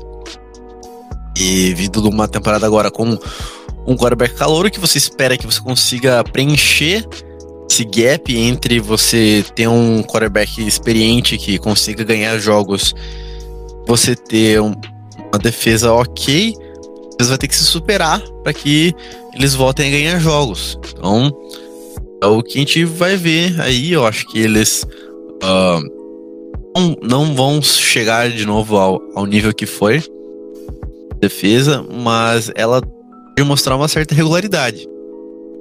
Eu acho que eles vão chegar a esse nível e vai depender daí do Fields e chegar para esse outro lado da balança para que eles possam ganhar jogos. Sim, é aquele negócio, né? eu não espero tanto, mas eu acho que tem um, tem um piso que eles, que eles alcançam só, só pelo talento Fred, por si só. Você que é um cara totalmente técnico é, em, suas, em suas análises, é você esquecer do Rocan Smith, né? Que é o outro, um outro um outro cara aí nessa defesa que, bicho, é, é, é elegante demais você ver o cara jogando.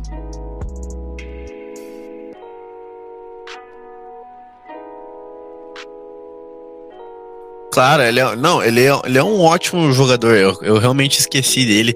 É, é um dos linebackers que gente acaba esquecendo de falar e cobre muito bem o passe. Ele e faz ali aquele trabalho sujo no meio de campo, mas ele meio que foi ofuscado por os outros nomes que, que acabaram surgindo, né? Como o Fred Warner, que tomaram a frente como os melhores linebackers da liga, mas o Rocon Smith, enquanto nessa defesa 13 e 13, assim, eh, tava ali no top 3 da liga, ele acabou caindo um pouco de produção, Mas ainda assim é um jogador fantástico, de fato. É, é, difícil mesmo de você lembrar todo mundo, porque tem muita gente boa. Mas, ó, só para vocês terem uma noção, que, quem pode ser o titular dessa defesa Chicago Bears? Vai manter o 3-4 já, já conhecido, com aqui Hicks, Ed Goldman, que especulava-se que ele poderia se aposentar, mas até aparentemente deve aparecer para, o, para os training camps, então é, já é um ganho muito, muito importante para Chicago.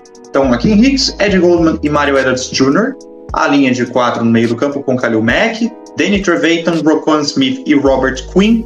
E a secundária formada por Jalen Johnson, Desmond Trufant, Eddie Jackson e Tashawn Gibson.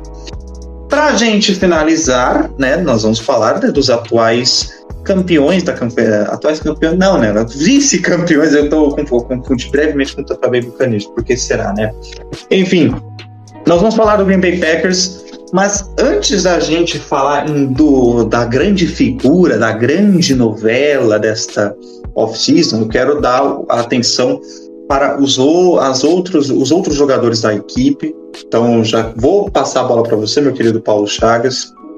É, Green Bay manteve, teve uma grande temporada se aproveitando de, apesar das ausências é, de variações ali na, no backfield, do lado ofensivo da bola, você teve o Aaron Jones destacando muito bem, você teve o Jamal Williams recebendo, aparecendo também importantes, em situações importantes, tal como Robert Tonian e o.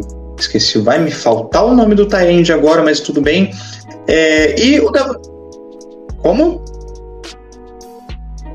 Mar Mercedes Lewis, verdade, Mercedes Lewis. E além, é claro, do Davante Adams tendo uma baita temporada na, na carreira, junto com o Alan Lazard aparecendo bem, e assim como o nosso excelentíssimo wide receiver Marques Valdez Scantling, eu quero saber, é, apesar dessas ausências de nomes, né, neste draft tivemos a adição de um wide receiver novo, que é o Amani Rodgers. Você acha que quem for que seja o quarterback, e é a questão que a gente vai deixar para o final, é, pode agregar, ajudar a potencializar ainda mais esse ataque?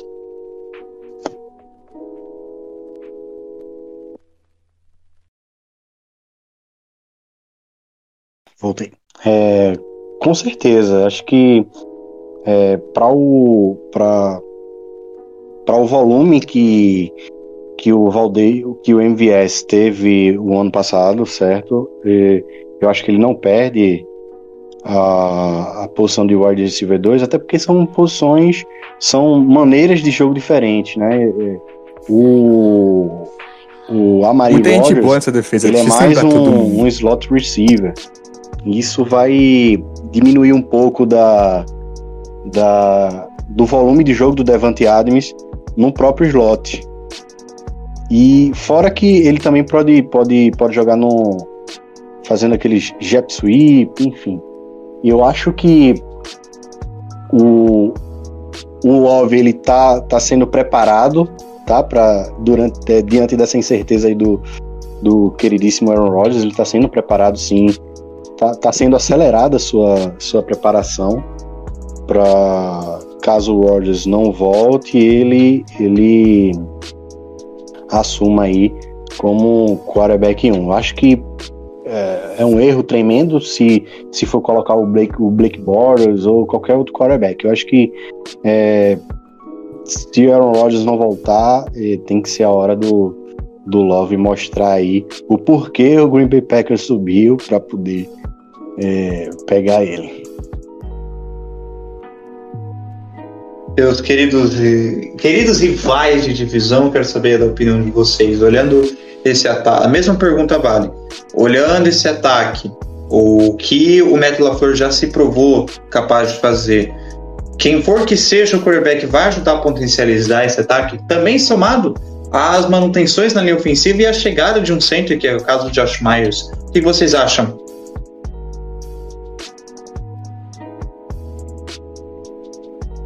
Acho que foi uma tremenda de uma bobada o, o Gudenkunst ter pago o Aaron Jones e não ter pago o Central Pro dos Packers. É que né, o Corey Linsley que saiu ah, aí. Des, e desculpa aí te interromper, mas back. você comparar aí 70 milhões que, o, que é o que o Linsley tá, tá barganhando lá em, em no Chargers para o, o contrato amigável que Aaron Jones fez é, é, incomparável. Isso é lógico que a gente queria ter, ter o Corey Linsley em Green Bay, só que a gente não ia ter condições de pagar o que o Chargers pagou, por exemplo. E estava no momento dele de, de ganhar o seu contrato, porque de fato é, vem se mostrando um dos melhores centers da liga já há algum tempo.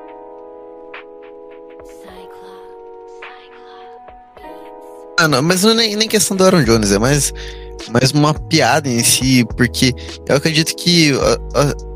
assim, é uma das várias decisões que foram tomadas pelo front office para afastar cada vez mais o Aaron Rodgers de, de ficar na franquia. E assim, por mim, que bom que ele não fique. Pode ficar, pode ficar o, o Aaron Jones e ir embora o Corey Leslie e o Aaron Rodgers, que por mim tá tudo bem. Mas eu acho que não, eu não, assim, certas peças você não pode se dar o luxo de deixar embora. Uh, principalmente falando, os Packers que estavam ali uh, tendo na porta do título já vai pro terceiro ano seguido que eles vão, vão é, tentar o título da NFC e é uma das peças chaves do time. Você deixar ele ir embora, querendo ou não, pesa, porque center é, um, é o cara que manda a linha ofensiva, é o cara que se comunica na linha ofensiva. É... Não sei se o, se o Calor vai jogar, né? O Calor vindo da terceira rodada. Se ele vai jogar de cara. Ele, ele, ele que... da segunda. Segunda rodada. Mas, uma... Mas, cara, eu acho que ele vai jogar sim. É... Ele já se mostrou um cara bem, como eu posso dizer, inteligente. E tá bem, assim, bem tranquilo já nos minicamps. Ele já parecia ter é, aprendido todo, todo o play calling ofensivo. E eu acho que a gente não, não vai ter tanta, tantos problemas na posição, não. Mas, cara, é, é aquelas coisas. Chega um momento que a gente não consegue pagar o seu, o, o seu playmaker. É, o Green Bay já entrou nessa, na, na temporada de 2020, é, sabendo que essa temporada é, ia perder alguém importante, entendeu? Que não ia conseguir pagar. Tava, é, tava coladinho com o Saints, um dos últimos ali, é, com o cap negativo. E para você liberar ó, ó, grana para um contrato gigantesco que, que seria o do Corey Lindsay era praticamente impossível, assim. A gente tinha que liberar pelo menos metade dos bons jogadores do time aí para poder renovar com o Corey. Eu, eu não acho que a gente vai ter uma, um decréscimo em, em, em qualidade na nossa linha, porque a gente há vários anos, e eu não sei por que nenhuma equipe é, apesar de ter várias entrevistas, o Adam Stenavich, que é o nosso coordenador de, o nosso treinador de, de OL, ele já teve entrevista de, de técnico ofensivo e de head coach, é, vem fazendo belos trabalhos aí, em, ano após ano, é, deixando essa, esse gap de, de, de OL com bastante qualidade de Green Mas é como como, como assim, a gente perdeu poucas peças, né? A gente perdeu o Jamal Williams, né, que era nosso running back número 2, e daí o AJ, o AJ Dillon, obviamente, jogador da segunda rodada do ano passado, contestado é, por mim, assim, a, o valor, o valor da pique, né? É, totalmente contestado aí da segunda rodada do ano passado, vai assumir aí, teve é, bons jogos quando, quando apareceu no, no, no, ano passado, mas vai assumir aí mais, car mais carregados aí nesse ano. O ponto. É... Só, eu acho que questão do, de, de, do, de treinadores de linha ofensiva engraçado, porque realmente dificilmente eles têm uma oportunidade maior ou de subir de cargo. Por exemplo, o Dantes Karnek, que ficou, sei lá, 400 anos nos Patriots e e não saiu de lá, mesmo sendo um dos melhores da história produzindo linhas ofensivas fantásticas ano após ano, né? Vai entender. Acho que a grande, a grande chave aí para esse ataque, né? Tá, pra, tá, tá na mão de, de da volta ou não de Aaron Rodgers. E o resto é o resto é história. Assim, a gente teve. A gente, eu não quero dar spoiler, mas a gente trocou de, de coordenador defensivo, né? Já dando. E é aquela, aquela surpresa. O Packers tem jogadores, tem jogadores de bom, de bom nível em todas as posições. Em todas as posições. Menos de linebacker.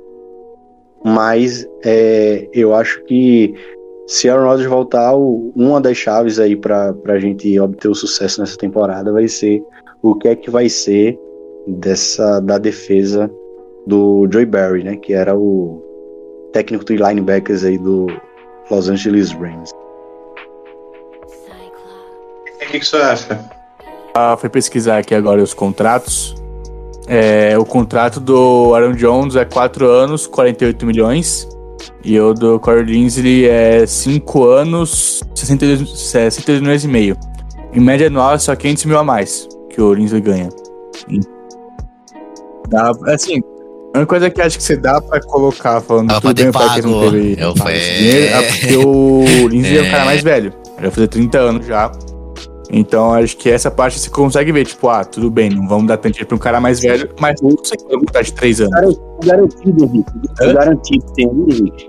O garantido. Garantido o 26 milhões. garantido. Pelo menos a metade do contrato garantido. Dá pra ter feito o contrato pro Lindsay. Você mete um 3 anos, Não, 14 então, milhões mas de média e garante uma boa parte que ele assinava.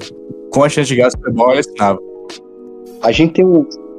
Não, pro, pro Lindsay, isso É, aí. 14 milhões por running back é 14 milhões muita coisa. por três Isso é outra anos. coisa. Outra coisa. Aí é. uma parte falando, a gente vai ganhar. Não, o Lindsay Então, tá é- ganhando 12,5 nos Chargers. Mas tá, os é Packers 13 renovar com o? Lindsay, fala. Joga aqui 3 anos, a gente dá 13 milhões e meio, 14 milhões, com a chance de disputar é, Super Bowl. Acho que é mais interessante ficar de 30 anos do que ele ganhar mais dinheiro nos Chargers com talvez se chegar em playoff. Mas esse, esse garantido do Aaron Não, Jones não é, não é totalmente. Ou 26 totalmente não, tá? Porque eu sei, que, eu sei que tem um arrumado aí que, um exemplo, no, ano, é, no próximo ano a gente pode é, dispensar Aaron Jones sem ter grandes perdas financeiras. Eu não tô, eu não tô em casa aqui na frente do computador para poder é, ter essa informação, mas o contrato do Jones foi muito, muito amigável, sabe?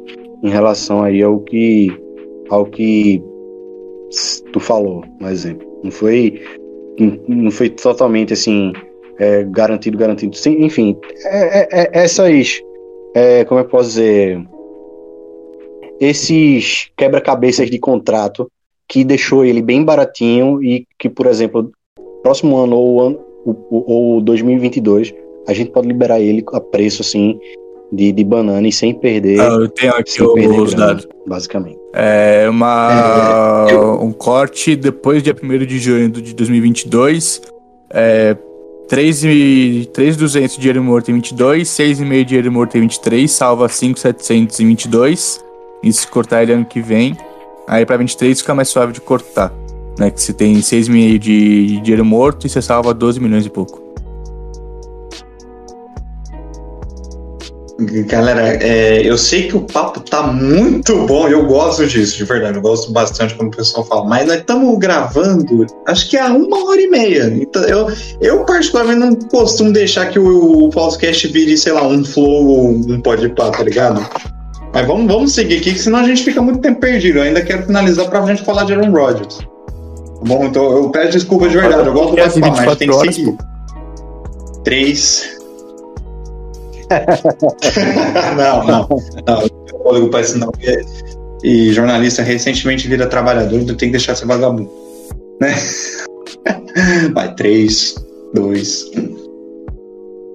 Bom, pra gente dar essa pincelada nesse ataque do, do Green Bay Packers, que é uma equipe sim, que a gente sempre, nunca, não canso de dizer que é uma equipe sempre que chega para contender, é uma equipe que sempre vai buscar, pelo menos chegar novamente numa final de conferência. Se vai ganhar ou se vai perder pela terceira vez consecutiva, aí já é uma outra história, né? Então, o provável 11 titular do ataque deve ser o quarterback, que vai ser ou Aaron Rodgers ou Jordan Love. O Aaron Jones e o A.J. Dillon repondo o lugar do Jamal Williams, que migrou para Detroit. O Davante Adams e o Alan Lazar. E o Mercedes Lewis como opções no jogo aéreo. E a linha ofensiva com o David Bakhtiari e o Billy Turner, o John Rooney e o Elton Jenkins e o Josh Myers como center. Do outro lado da bola, e aí eu já quero entrar nesse ponto já com você, porque o, ponto, o Paulo falou sobre essa dificuldade de linebacker, mas é curioso porque tendo dois nomes muito bons como Darius, Zadarius Smith e Preston Smith, ainda há uma, uma deficiência, pelo, principalmente no meio, no miolo ali da, da defesa, já que o Christian Kirksey que chegou do do Cleveland Browns acabou não dando tão certo assim. O que, que você acha dessa defesa do, dos Packers?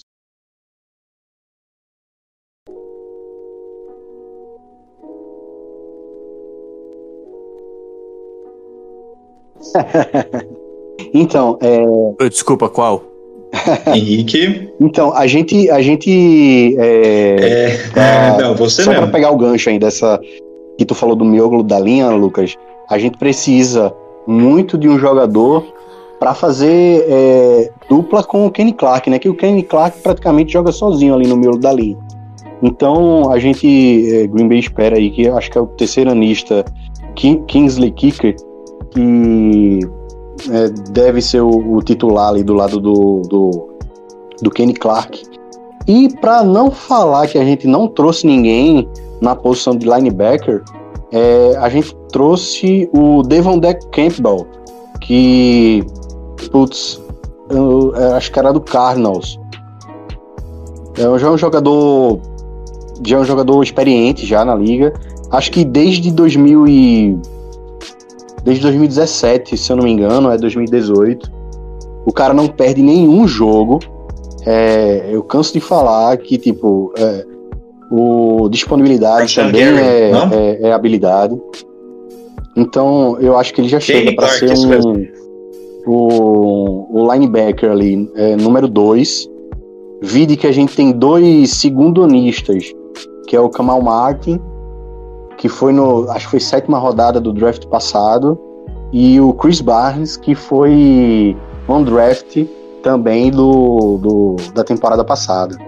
O, o Chris Barnes, que foi a grande surpresa né, nesse, nesse corpo de linebackers, mas se lesiona muito. E o Kamal Martin também mostra potencial para ser um, um linebacker regular, regular para bom, ainda está muito cru. Então, eu creio que é, esse corpo de linebackers aí do, do Packers tenha um, um, uma melhora para o que foi o ano passado.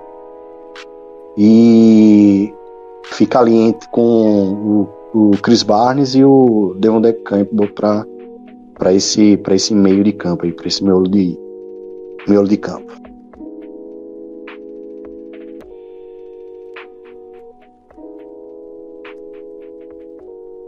Ah, tá. O Império do Amor. que eu tô confundindo. Cara, eu acho que a defesa do, dos Packers é o, o, ponto que acabou segurando eles nos últimos dois, pelo menos no último jogo de final de conferência, né, contra os Bucks. A gente viu o, o maravilhoso Kevin King, né, o Paulo acho que deve amar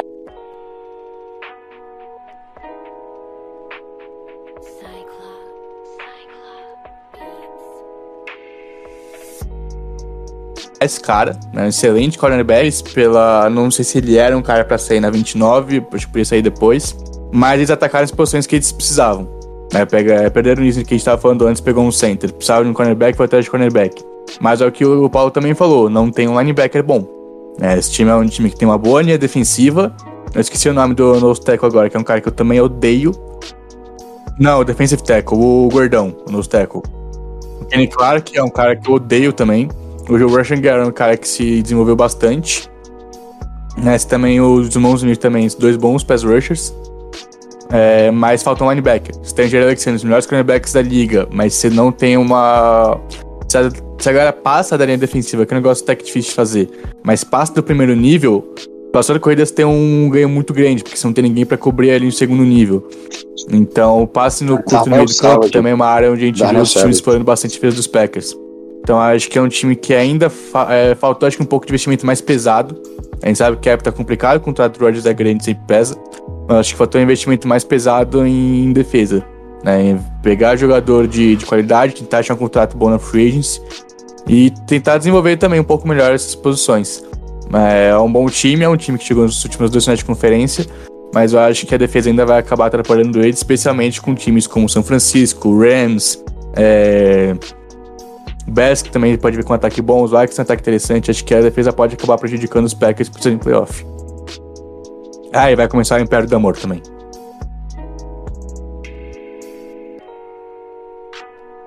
Prez, o que, que tu acha?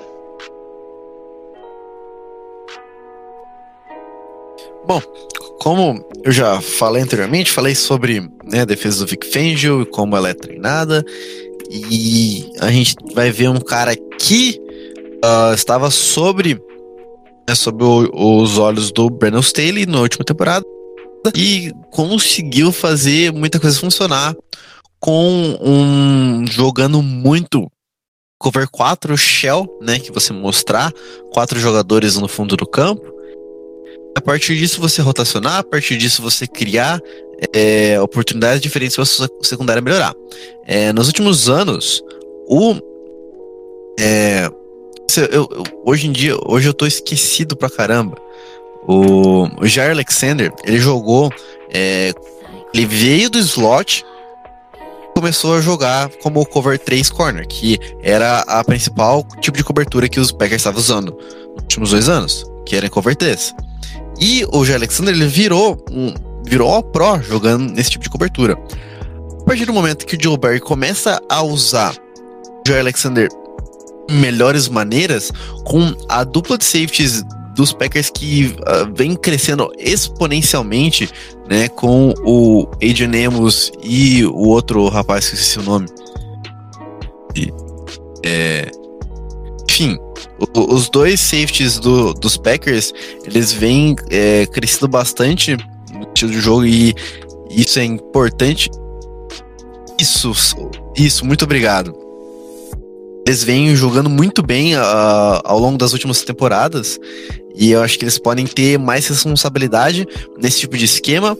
E com a vinda do Eric Stokes para ser o cornerback 2, é, eles podem ter um, um, uma maior possibilidade de rotação, de colocar é, rotações diferentes de secundária é, no fundo do campo para que eles uh, tenham mais sucesso.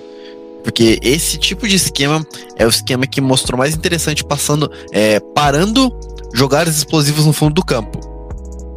E o time para se bater na NFC, Bucks, que sobrevive disso, jogadas explosivas no fundo do campo. Você colocando quatro caras lá no fundo e fazendo com que os outros jogadores cubram esses jogadores é, baixo, é o jeito de você vencer. Foi assim que o, o Chiefs jogou. É, no, na semana 12, parou os Bucks ali até o final do terceiro quarto. Os Bucks conseguiram é, jogar melhor e foi assim que os Bucks pararam os próprios Chiefs. Foi assim que os Broncos pararam os Chiefs duas vezes. Na verdade, o primeiro jogo não, nem tanto. No segundo jogo, os Broncos destruíram o lado defensivo da bola jogando assim. E, e o que se espera que seja, eu acredito que deva ser o novo sistema defensivo de Green Bay e que possa ajudar bastante essa defesa que não é ruim, as pessoas é, tendem a acreditar nisso, mas é uma defesa que tem, tem boas peças ali, uh, talvez não na IDL e na, na, nos linebackers não tenham peças de elite, mas nas outras posições tem peças excelentes. O Joshua Gary pode dar um, um passo a mais para se tornar um bom pass rush. O, o Preston Smith acabou tendo uma, um declínio da temporada de 9 para a temporada de 20, ele acabou caindo de produção, enquanto o Zedarius foi muito bem ainda. Então, é uma defesa que. Uh, sim, ela é ofuscada pelo ataque, na verdade, acabou tendo uns erros cruciais que custaram a, a, os campeonatos dos últimos dois anos. E eu só tenho a agradecer, na verdade, ao Brian Gutekunst mais uma vez aqui. Acho que é a quarta vez que eu menciono o trabalho dele aqui. E como eu tenho que agradecer ele, porque senão o Packers já teria ganho pelo menos um título. E, né, é, ele leva, sei lá, 200 jardas corridas do, do 49ers numa final de conferência, vai lá e drafta um QB na primeira rodada em vez de draftar um IDL. Mas, né, isso aí cada um faz o que quiser, né? Eu, eu, eu tô Cada contente um com o resultado. o. Cada um poderia tem o general manager que merece, né? Enquanto isso, uns fazem mágica no malabarismo fiscal, que é o. Entenda-se Mickey Loomis aqui no caso. É, só pra... só pra gente completar aí para ir pro assunto principal dessa off-season, é... cara, o, o, o que eu falei sobre ser bem treinado aí quanto ao, ao time do, do, do Lions, do nosso querido Press, é, cara, foi, é, é o que a gente não tem nessa defesa há alguns anos, entendeu? É, cara, pra gente ter uma ideia aí, a gente teve um bom ano de. Graças a Deus, eu até esqueci o nome do coordenador do coordenador defensivo aí do, de Green Bay. O, Era o Mike, Mike Pat- Patton. Ah, Mike Patton. Cara, a gente teve um ano, um ano bom, um ano promissor, assim, acho que foi em 2018 que ele assumiu, e que ele não tinha tanto, tanto potencial de, de atleta, não tinha tanto, tanto atletas bons, e a gente teve um ano legal. Aí a gente projetou os, os anos seguintes, é, dado que a gente é, fez uma bela é, Free Agency 2019 aí, que trouxe o Will Smith, trouxe Andrew Amos, e, cara, o cara teve com, com, com mais joias na mão, ele parece que ele ficou mais burro, entendeu? E vocês falaram sobre esse jogo do Bucks, né? É, a gente eh, era, era vários erros assim é, que você via assim de, de preparação mesmo, coisa que vinha do da raiz. É, a gente passou a temporada todinha sem ter nenhum, a gente não teve nenhuma falta de jogador de, de 12 jogadores em campo. Só naquela final, só nessa última final de conferência, a gente teve duas faltas. Então você via que era uma falta de preparo da raiz, do sistema defensivo em si, entendeu? E assim, a gente só pagou caro. Então, embora que a gente esteja, esteja ainda com essa com ótimas peças, certo? Eu acho que é, a janela a janela tá próxima Entenda de, de Robert fechar, Zinsky Spielman. Porque daqui a dois time com anos menos de 80 já vai ter milhões de mais, dinheiro. mais alguns contratos aí tem o De- Devante Adams chegando, o Jay Alexander chegando, é, entre outros jogadores. Então acho que a gente tem pelo menos aí mais dois anos com essa mesma equipe, digamos assim, com, com, com esse, com esse mesmo potencial de, de, de jogadores, com esse mesmo valor de jogadores. E se Aaron Rodgers de fato não permanecer em Green Bay, eu creio que a gente não, não tende a ir, a ir tão longe na temporada. Já fica com você mesmo que a pergunta é pra tu, Paulo. A grande novela é sobre justamente Aaron Rodgers, você ouvinte certamente já tá cansado de saber. Mas vamos lá. A pergunta-chave. Aaron Rodgers fica nos Packers ou, vai, ou vaza, ou vai ser trocado pros Broncos? Cara, ó, ninguém sabe. Essa é, é- Eu acho que eu não tenho. é, é, não, não tenho por que eu ficar falando e tentando colar quebra-cabeça igual ao nosso querido Adam Schefter. Porque ninguém sabe, cara. Uma hora, um dia sai um jogador que é muito próximo dele dizendo que passou horas com ele, falando com ele, dizendo que é, acha que ele vem. No outro dia, é, tem jogador dizendo que não sabe, no outro dia tem, tem report falando que, que ele não vem, que ele quer sair. Então eu acho que é, a- a- a- ninguém sabe assim qual vai ser a, a real a, real a realidade desse, dessa situação para o seu retorno ou não. Ah, eu estou negando um problema? Não, o problema existe. O problema de fato existe, mas não é um problema que eu que eu, assim, pelo menos eu acredito que ele não está ligado diretamente com, por exemplo, o, o LaFleur e qualquer outro é, digamos assim, da jogador, alguma coisa desse tipo. O, o Love, inclusive, tá, tá ligado com a pique do Love, um exemplo, que é, muito se fala, né? Eu não acho que esteja diretamente ligado a isso. O Mike Murphy, é, na entrevista que ele deu pra. Eu acho. Oi. Eita. A entrevista que ele deu aí para um amigo dele aí na, no, na, fi, na despedida de um repórter que era amigo dele, ele falou muito de filosofia e tal. E o McMurphy tá desde 2017 no time, né? É, como CEO de, de, de Green Bay. Então, para mim, a, a, a resposta o, foi diretamente pro, pro, pro CEO e assim foi a porcentagem maior para o CEO e segundo para o Brian Gutekunst, porque o Brian Gutekunst é, é GM do, do, do, do Packers é, nesses últimos, acho que está no quarto ano, mas é, mas ele já ele já estava ele já está em Green Bay há muito tempo. Ele era ele era scout, off, office scout, alguma coisa assim. E é, o Rogers está cansado, cara. O Rogers, acho que a resposta é essa. O, também, né?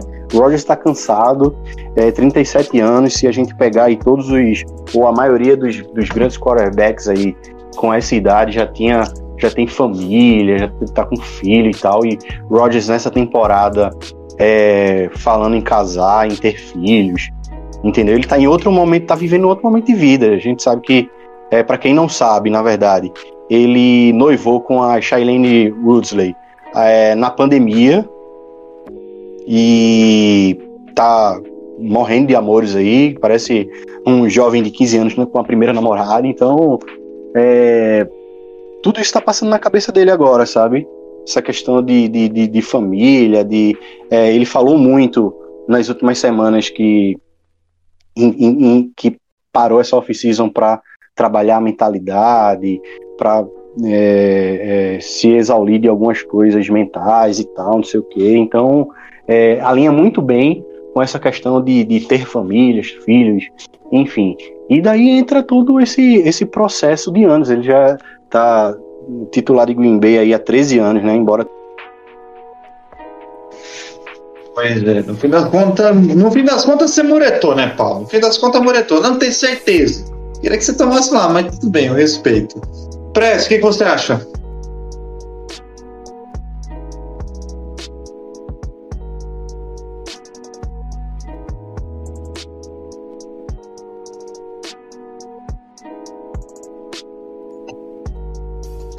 Perfeito. Henrique,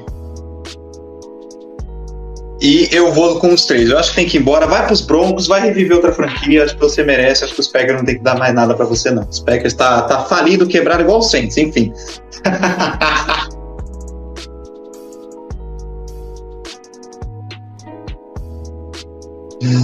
uh, enfim, galerinha. É isso, muito obrigado pela presença. Você ficou até aqui porque o papo foi muito bom de verdade. Eu prometi início e estou cumprindo aqui. O papo foi muito bom. Muito obrigado pela sua presença, pela sua audiência aqui nesse podcast maravilhoso. Agradecendo novamente ao Henrique pela sua participação. Muito obrigado. É bom ter a gente ter uma, ter uma galera, a, você representando a galera do Minnesota Vikings aqui. E quem quiser acompanhar o trabalho de vocês nas redes sociais, procura por onde. Muito obrigado, Henrique, novamente. Valeu, Lucas. Valeu, Paulo. Valeu, Henrique. Queria agradecer de novo pelo convite, foi muito legal. É, a gente tem o Twitter, que é o principal, né? Que é o Skull Vikings Brasil. A gente coloca todas as notícias que tem praticamente dos Vikings. É, a gente também tem o VikingsPod, que é o, o Twitter do MVP, né? Que é o nosso Minnesota Vikings Podcast. A gente usa menos, mas também se quiser mandar uma mensagem lá, a gente lê as perguntas. É, tem meu Twitter também, que é H Gutiardi. Se você não tá nos grupos de WhatsApp é, e quiser entrar, manda mensagem qualquer um desses três que a gente responde. Né? E é isso, assim, bora levar a palavra de King Cousins, Dark Horse MVP como diz o Alisson. E é isso, valeu aí, galera. Foi muito divertido. É isso, meus queridos. Então, finalizando mais um episódio do Falsecast de verdade, espero que você tenha gostado. Na semana que vem, espero que a gente tenha mais um episódio para a gente falar da NFC Oeste com gente muito boa para a gente bater um papo. É isso, aquele abraço e fui!